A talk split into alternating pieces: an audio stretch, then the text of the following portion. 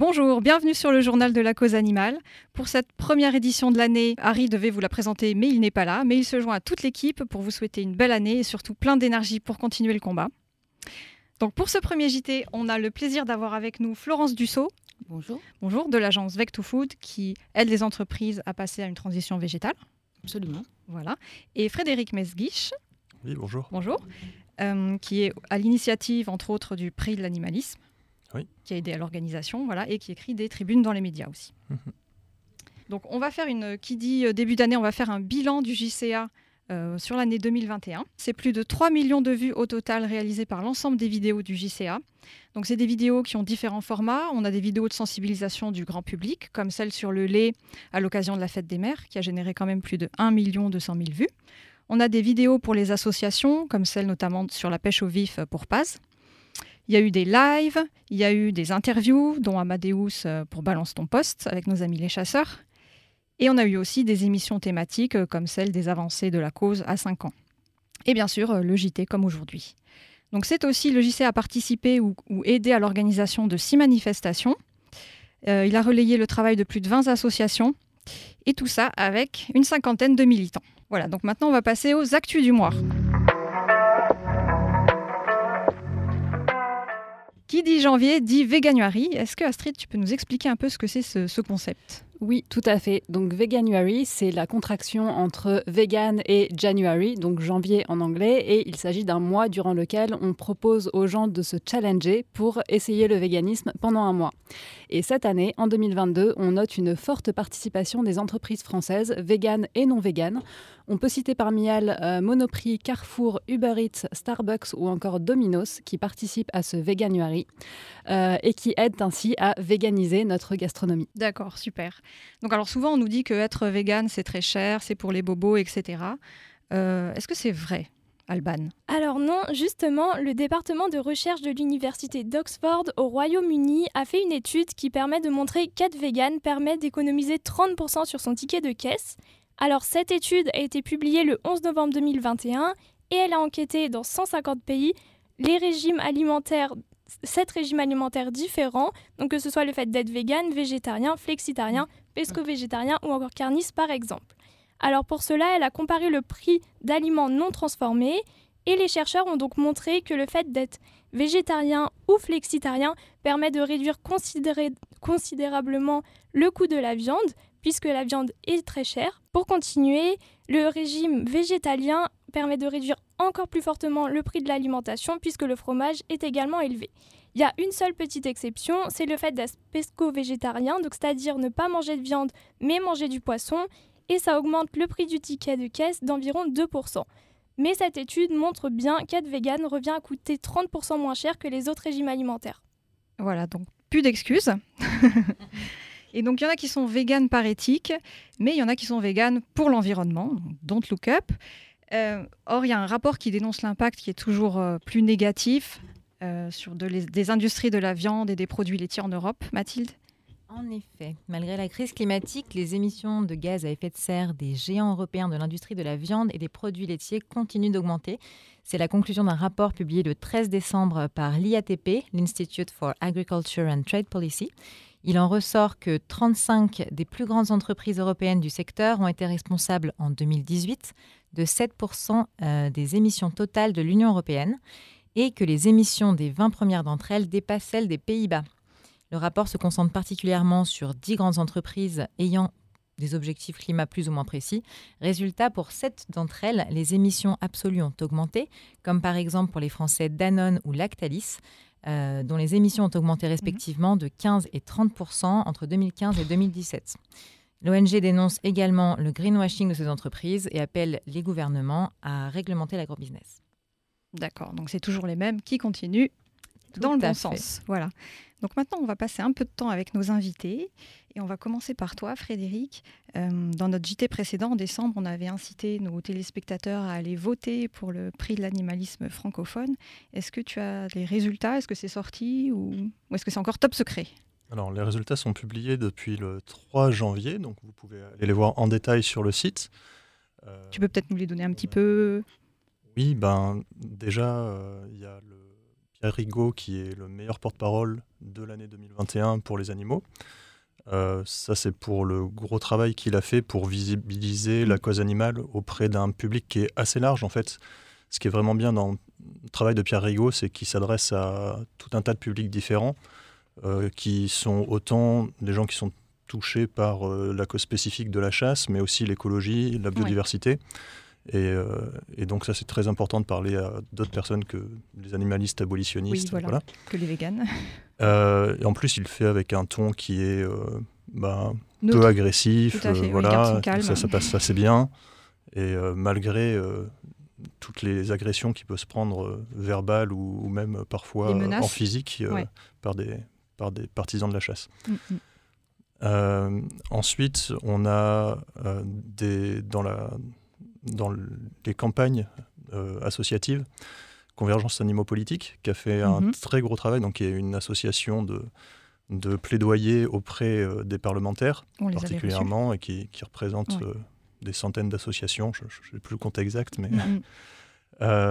donc ils sont à l'initiative, avec une parlementaire, de de la loi pour les animaux, donc qui est la première loi qui est passée depuis des dizaines d'années mhm. pour les animaux et donc ça, ça montre aussi que euh, ben, la cause animale est en train vraiment de s'imposer en politique. Mm. Avec, euh, ben, de toute façon, ça fait quelques années maintenant qu'on voit que c'est plus ridicule de défendre les animaux pour les animaux au sein du Parlement.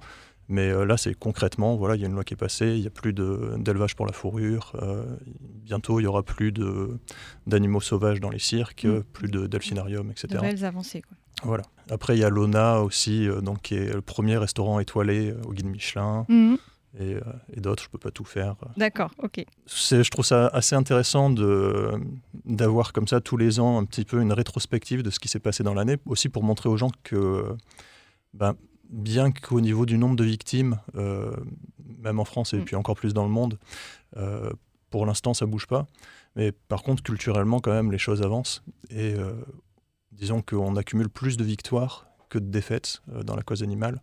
C'est pour donner aussi de l'espoir et faire en sorte que les, gens ne soient pas abattus et continuent à, militer. Oui, voilà, c'est ça. C'est vrai que nous, on relaie souvent des, des, actus négatifs, mais on essaye quand même aussi d'en mettre. Il y a pas mal d'actus positives, et notamment bah, grâce aux actions de, de, tout le monde. Et donc là, vous préparez déjà. Euh, comment ça se passe un peu euh Alors, moi, je suis, là, je viens parce que j'ai participé à l'organisation. La présidente, c'est Margot qui a, qui a repris l'organisation cette année mhm. du, prix de l'animalisme. Euh, elle, a, elle, a, énormément travaillé en, contactant tout le monde. Elle a fait un bon boulot aussi sur, sur les réseaux sociaux pour euh, rendre ça un peu plus visible. Et on espère avoir une tribune qui sort euh, pour faire un peu le bilan du, prix de l'animalisme et donc mettre en avant aussi tous ces acteurs et ces actrices auprès du grand public. là, c'est une tribune. L'année dernière, c'était paru dans Mister Mondialisation. Mhm. Cette année, euh, on, a, on a tenté euh, Le Monde, Libé, tout ça, mais euh, bon, déjà, si Mister Mondialisation accepte encore, on sera content parce qu'on n'a pas eu de retour de, la part des grands journaux. Ah, peut-être qu'à l'approche des présidentielles, ils vont. On ne sait pas. Ouais. Bah, ils ont aussi d'autres sujets à traiter, mais Ouais, de toute façon, à la projet présidentielle, on va faire plein, plein de tribunes aussi. Il y a d'autres choses qui vont sortir. Ben, merci pour toutes ces infos. Euh, on va passer à toi, Florence. Euh, donc, du coup, tu vas nous parler un peu de ce que tu fais aussi et peut-être faire aussi une petite rétrospective sur 2021, des statistiques, des tendances. Absolument. Donc, effectivement, Florence Dussault, cabinet Vecto Food. Donc j'accompagne les entreprises qui euh, souhaitent euh, végétaliser leurs offres euh, dans l'agroalimentaire. Donc effectivement, ben, on parlait de nouvelles positives tout à l'heure. 2021 est une année qui, on pourrait penser un peu voilà, un mm. peu un pendant de scie, la crise n'aidant pas. Mais euh, il faut savoir que euh, les derniers chiffres sont sortis hein, du cabinet Exerfi qui euh, annonce qu'en 2019, c'est 400 milliards d'euros pour les alternatives aux produits avec des protéines animales et qu'il prévoit qu'en 2030, ce sera 460 milliards d'euros. Oui c'est autre chose. Voilà, donc ça fait une, évolution de 3%. Alors ça peut paraître euh, faible, mais c'est une évolution. Donc en soi, euh, c'est toujours positif. Euh, ils estiment aussi que c'est 66 millions de personnes qui peuvent potentiellement être touchées par les, les, achats de protéines végétales. Donc en gros, presque la totalité de la population française. D'accord. Donc c'est un marché très ouvert. 49% des foyers en France, et ça c'est Kantar qui nous le dit, ont au moins une personne qui se dit, qui s'identifie flexitarienne. Donc là, pareil pour le panier moyen, bah, ça change beaucoup de choses. Il faut savoir qu'en 2016-2017, on était autour de 25%. Oui. Donc en 5 ans, ça a beaucoup évolué déjà et euh, avec des, entreprises qui se, qui se, payent un peu euh, la part du lion. Hein. par exemple, Erta qui représente 54% euh, du, départ de marché traiteur végétal. Ah oui, quand même. Mm. Donc, j'encourage nos startups mm. à essayer d'aller de l'avant parce qu'il y a des choses à faire. Donc, n'hésitez pas. moi, j'avais envie un peu quand même pour, pour parler justement de 2021, c'est de dire les cinq événements qui, qui m'ont marqué alors c'est très subjectif, hein, vous en avez certainement d'autres également. Euh, mais on parlait du Veganuary euh, tout à l'heure. Euh, c'était la première édition l'année dernière en France. Et ça, c'est pas rien, parce que ça, ça, donne, ça fait en sorte que les entreprises participent, puisque c'est effectivement à destination des consommateurs. Ouais. Oui, parce qu'au début, ça venait des États-Unis, c'est ça? De Grande-Bretagne. Grande-Bretagne. Et en fait, ben, s'il n'y a pas d'implication des entreprises, il n'y a pas de Veganuary. Ouais. Donc ça, c'est plutôt chouette.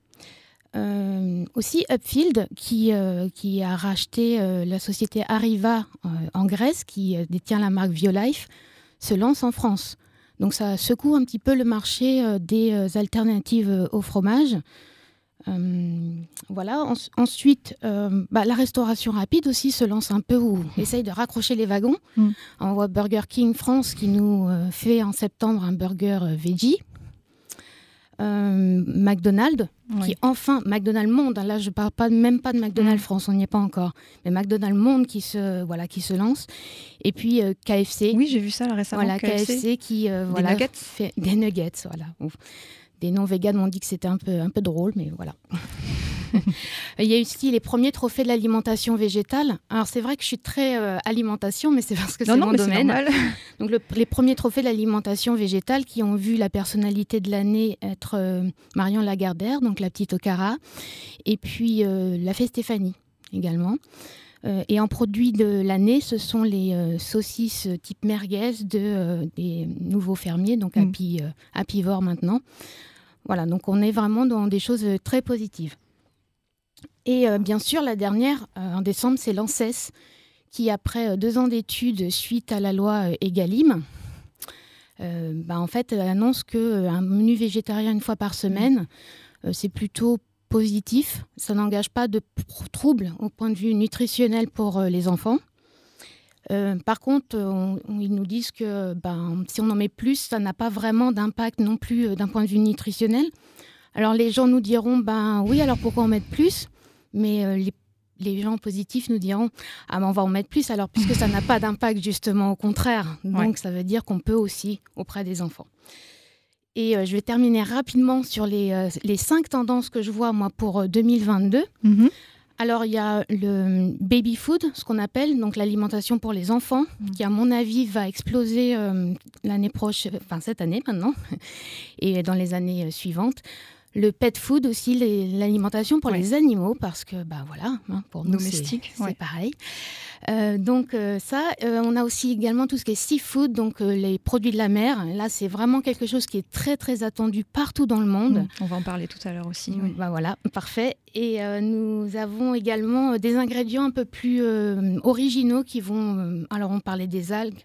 Mmh. Il y a les algues qui vont vraiment prendre un dessus énorme.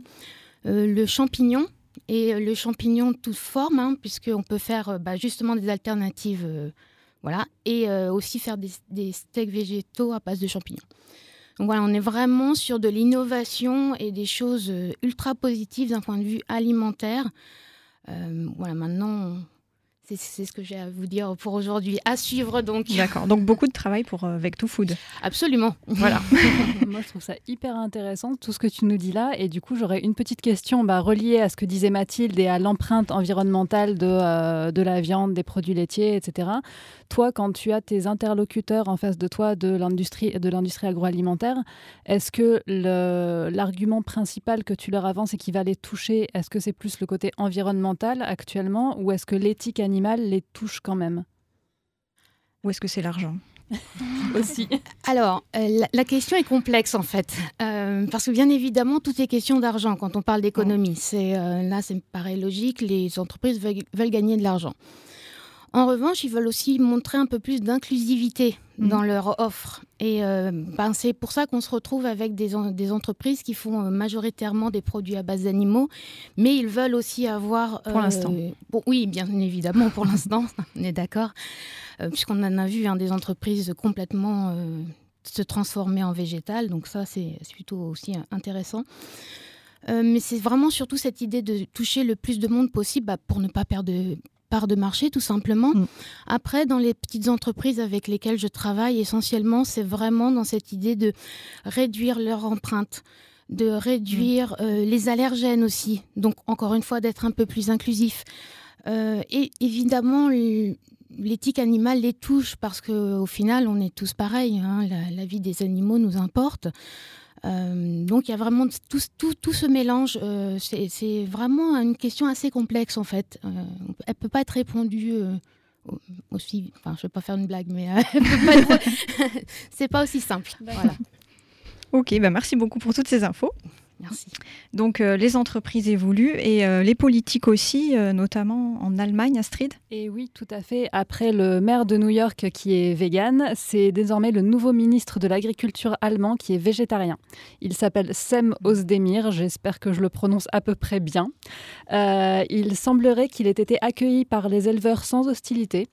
Euh, mais avec beaucoup d'attentes pour réussir à concilier à la fois leurs besoins financiers, leurs besoins de vivre en tant que personne et euh, la nécessité de prendre en compte euh, au, mieux les animaux et la planète. D'accord, une très bonne nouvelle. Oui. C'est effectivement très intéressant parce qu'on constate souvent que les végétariens ont un impact positif auprès des éleveurs. Mm. Bon, bah, évidemment pour les produits laitiers, mais parce que euh, on, a vu récemment un euh, des, végétariens prendre la défense euh, d'éleveurs. Et c'était assez, assez, assez particulier parce que, bien évidemment, nous, on n'a plus envie de, tout ça, hein, c'est sûr. Mais il y a des humains derrière, il ne faut pas les oublier. Donc à, voir comment ça va, mais c'est euh, très intéressant euh, d'un point de vue politique en tout cas. Oui, voilà. Mm. Euh, et, côté politique aussi, alors à l'autre bout de l'Europe, cette fois en Espagne, Mathilde, on a aussi une grande avancée, cette fois pour les animaux. En effet, pour les animaux de compagnie. Voilà. En Espagne, ils ne sont plus des choses ou des objets, mais des êtres doués de sensibilité. Depuis le 5 janvier, la loi votée en décembre faisant des animaux de compagnie des êtres à part entière est officiellement entrée en vigueur. En cas de divorce litigieux, le juge doit désormais considérer l'avenir des animaux de compagnie en prenant en compte l'intérêt des membres de la famille et le bien-être de l'animal et la répartition du temps de garde et de soins. Un chat, un chien, une tortue, un poisson ou encore un oiseau domestique pourront ainsi faire l'objet d'une garde alternée. Cette loi oblige aussi les propriétaires à garantir le bien-être de leurs animaux.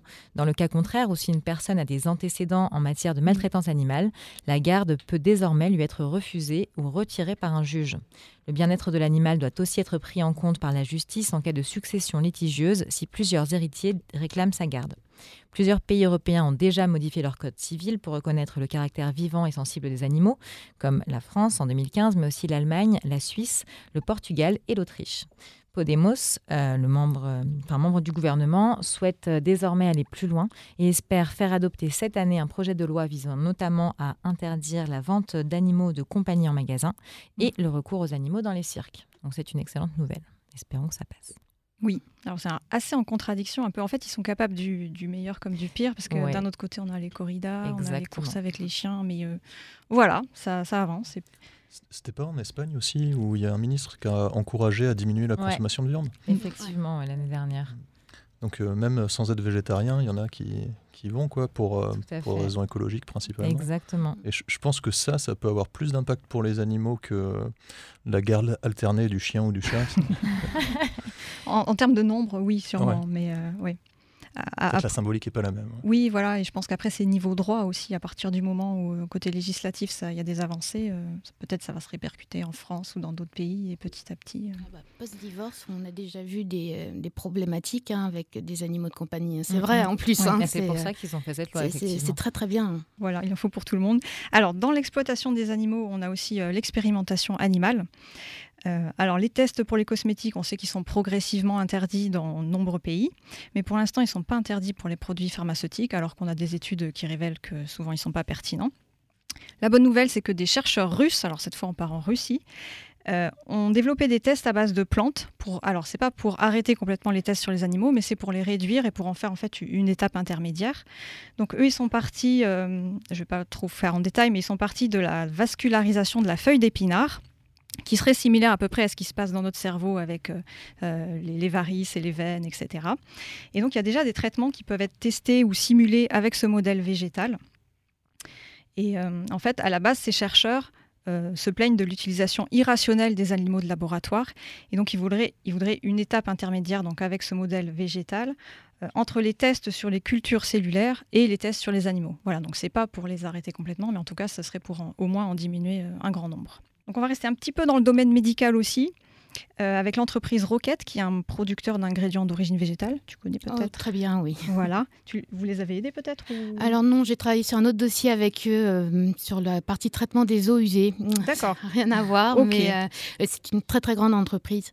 Mais centre technique cette année en France, hein, qui a été créé autour de la protéine végétale, ça c'est énorme. Voilà. Et donc, ce qu'ils font, et qui est très intéressant, c'est qu'ils ont créé une solution à base de poids qui pourrait être utilisé facilement pour fabriquer une alternative aux capsules de gélatine. Et là, je ne sais pas si vous me voyez venir, mais donc en fait, c'est pour aider les entreprises à produire euh, plus facilement des médicaments et des compléments alimentaires véganes.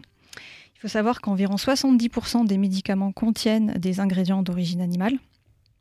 Et apparemment, 59% des végétaliens rejetteraient fréquemment ces médicaments euh, bah, à cause de la présence de ces ingrédients. Donc c'est quand même un, impact assez important. Un très très gros chiffre. Voilà.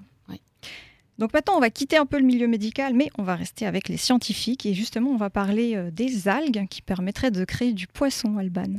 Alors oui, en effet, bientôt, il sera possible de manger un filet de bar sans eau qui va être développé à base d'algues. Alors le projet s'appelle Algae to Fish, bon je ne suis pas sûre de la prononciation, et il a été lancé par des scientifiques de l'université de Lisbonne au Portugal.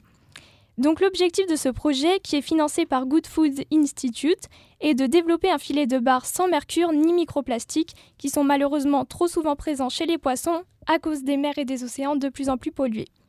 Donc pour cela, les scientifiques utiliseront une technologie d'impression 3D pour créer des échafaudages qui vont reproduire la structure du filet et sa texture. Alors ceux-ci vont être formés à base de plantes, comme les algues, qui apporteront des acides gras oméga 3, donc qui sont présents chez les poissons. Mais pourtant, le fait qu'en fait qu'ils utilisent encore des cellules de poisson pour cultiver les filets de bar remet en question le fait que celui-ci soit bien vegan, mm. même si à terme, ce projet permettrait de sauver la vie de nombreux poissons. D'accord, donc effectivement, euh, petite question aussi, justement dans la même série, côté viande cellulaire, apparemment ce serait possible maintenant d'en faire sans aucune cellule animale? Oui, c'est ça. Alors, le 9 décembre 2021, Upside Foods a annoncé avoir développé de la viande cellulaire sans aucune cellule animale. Donc, cette entreprise était anciennement nommée Memphis Meats et elle avait donné en 2015 le coup d'envoi à l'industrie de la viande cellulaire. Alors jusque-là, elle a fabriqué à l'aide quand même de quelques cellules animales qui se développaient et se multipliaient pour devenir de la viande.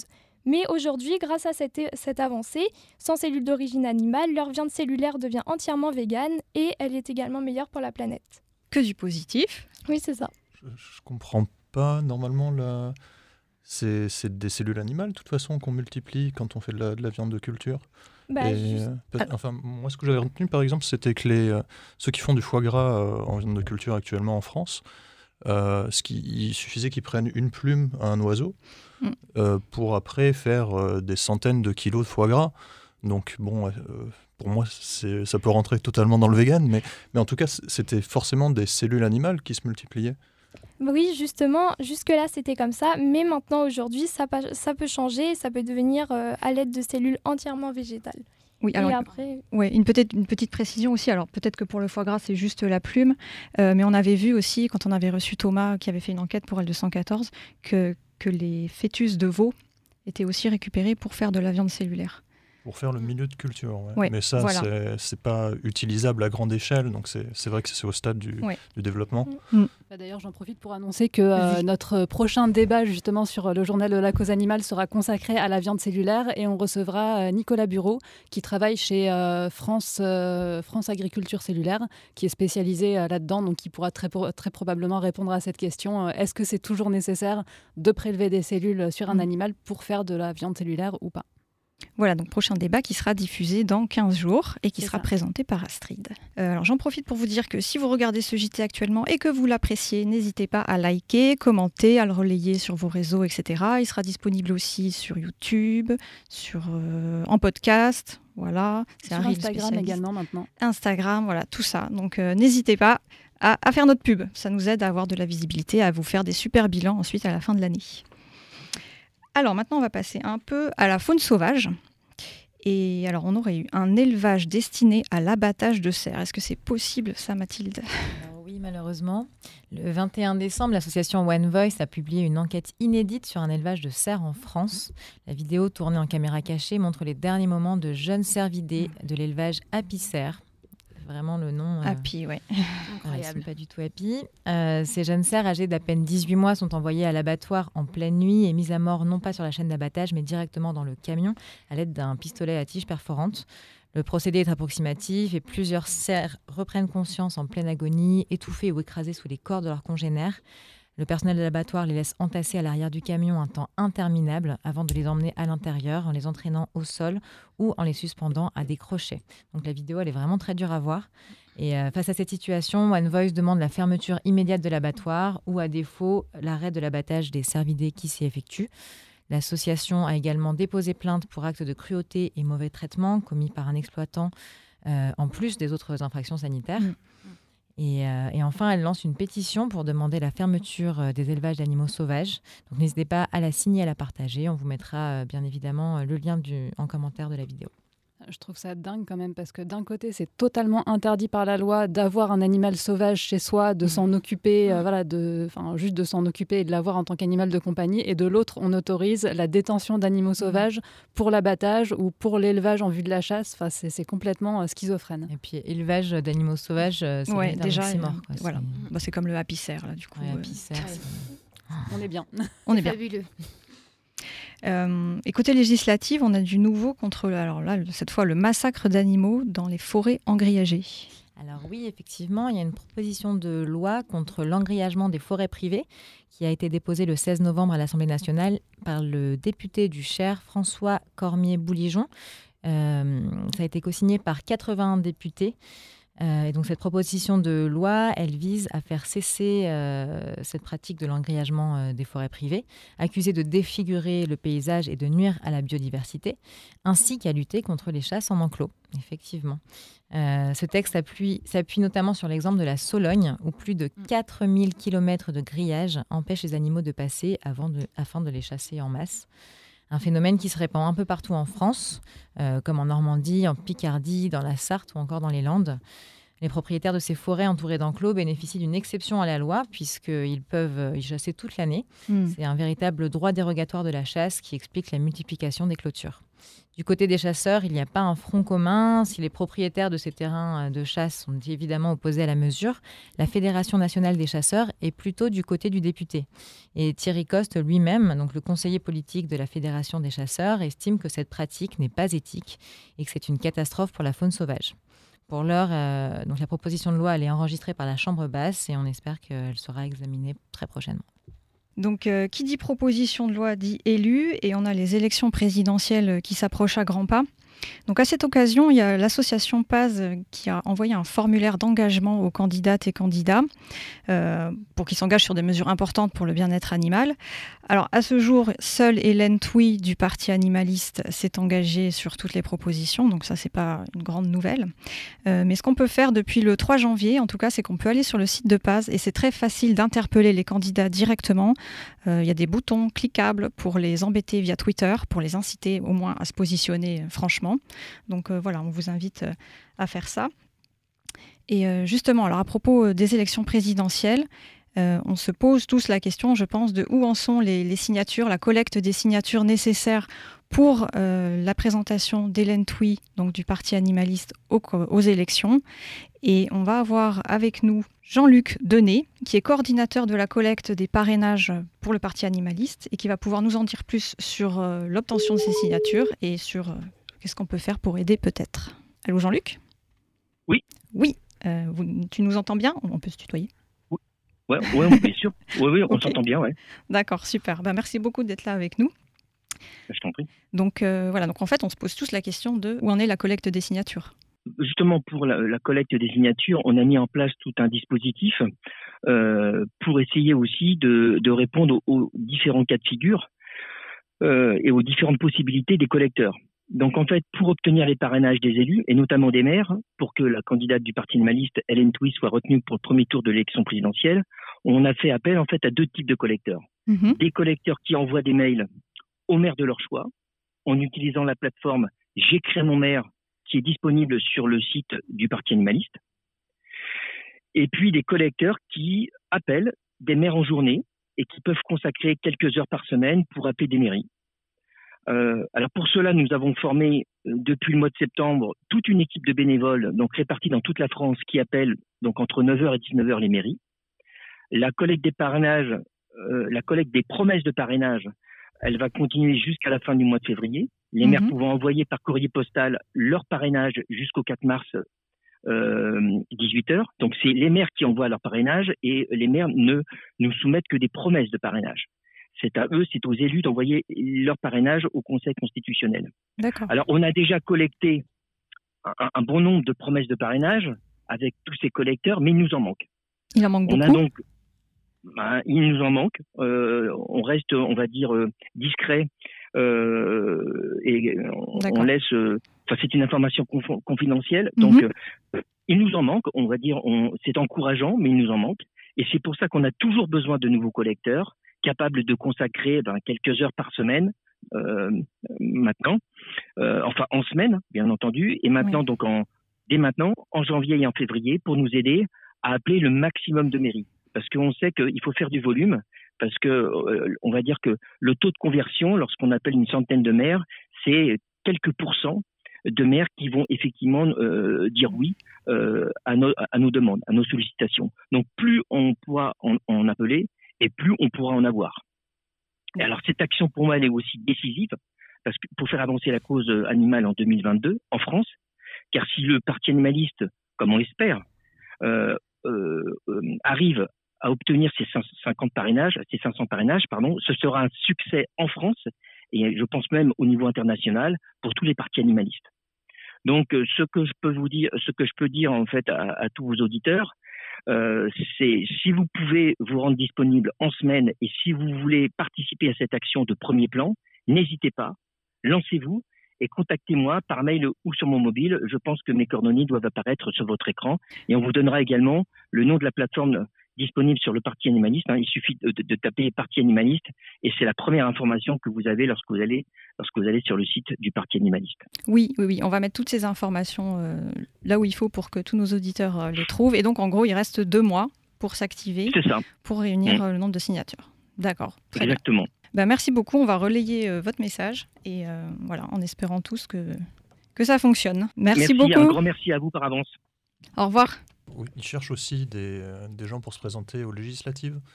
Euh, donc, en fait, pour être présents dans toutes les circonscriptions, ils ont besoin, de, je crois, de 1400 euh, candidates et candidates, hmm.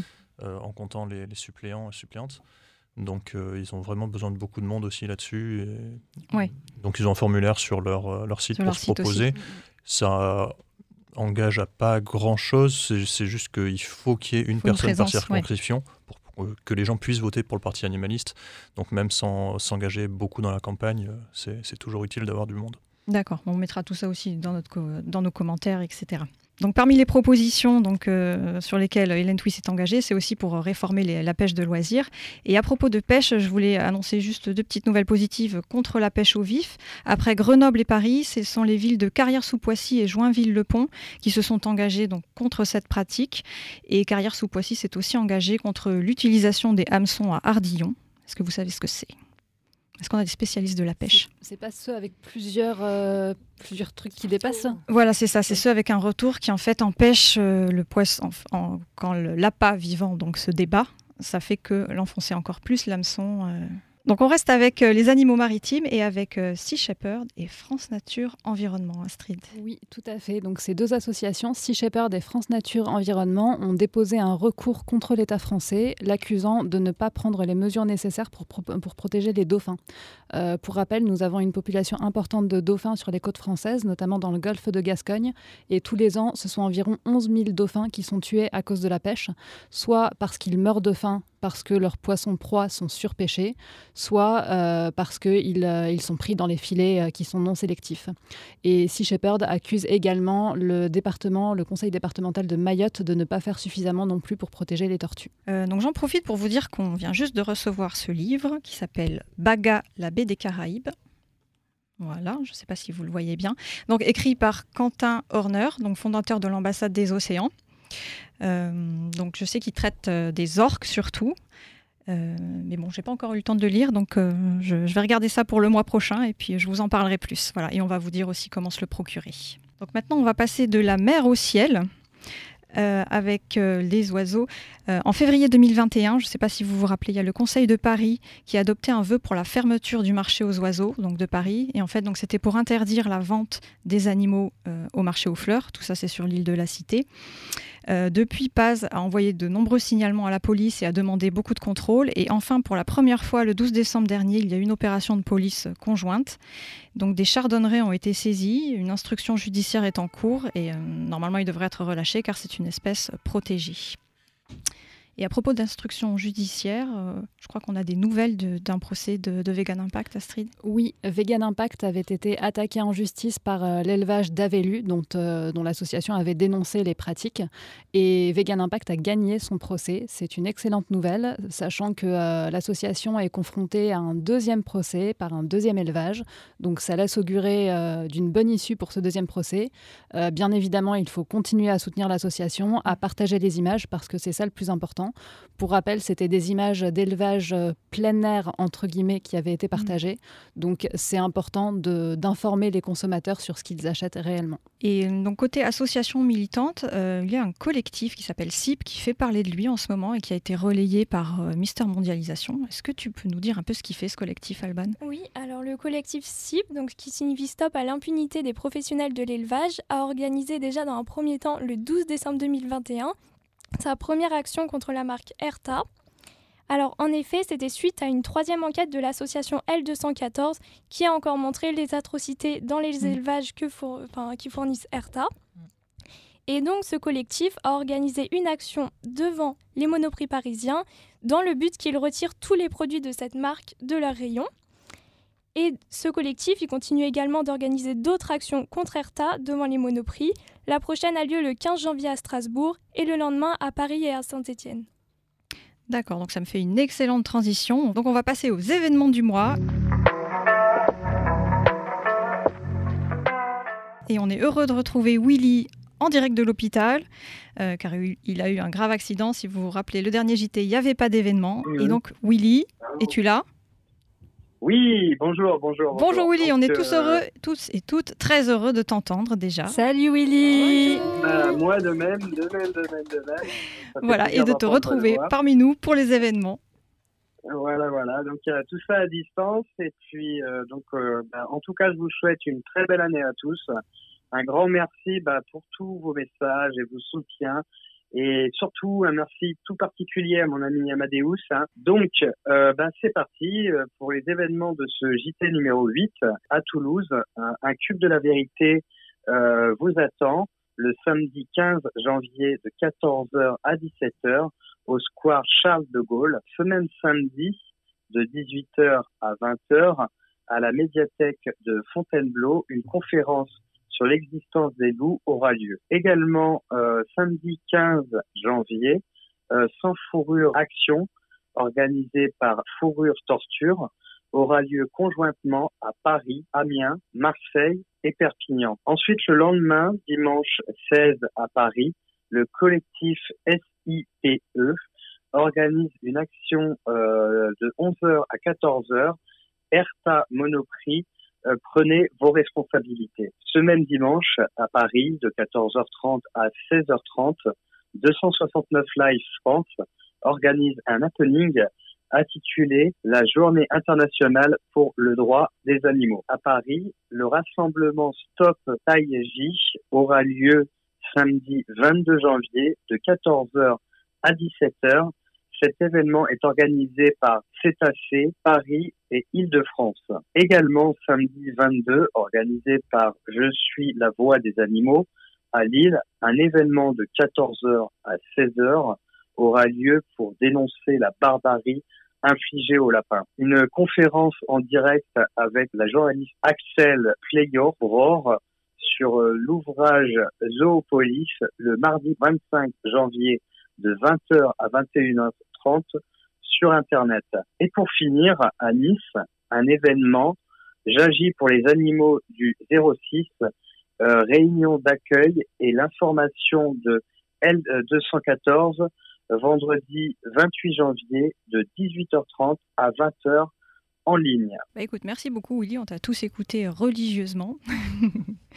Donc euh, on espère que peut-être la prochaine fois tu seras en live avec nous. Ouais, tout dépend, voilà, comment euh, l'évolution va se faire. Là, pour l'instant, je suis en fauteuil. Je vais pouvoir remarcher au fur et à mesure, mais en tout cas, tout se passe très bien.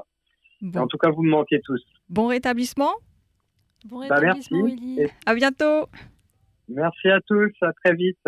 Au revoir. Donc cette édition arrive à sa fin. Euh, on voulait remercier notre partenaire euh, Vegami et vous rappeler que euh, sur, leur, sur leur Instagram et sur leur site, très régulièrement et même quotidiennement, ils font des promotions. Donc les produits véganes accessibles, c'est possible. N'hésitez pas à consulter leur offre. Donc on remercie aussi nos invités, bien sûr. Merci d'être venus ici aujourd'hui. on remercie nos chroniqueuses du mois et Willy à distance. On remercie toute l'équipe technique également, le studio Armada qui nous prête ses lieux. Et notre super présentatrice MJ. Merci. Donc on vous donne rendez-vous dans 15 jours pour le débat sur la viande cellulaire et dans un mois pour un nouveau JT. Au revoir. Vous écoutez Armada. Armada. Armada. Armada. Armada.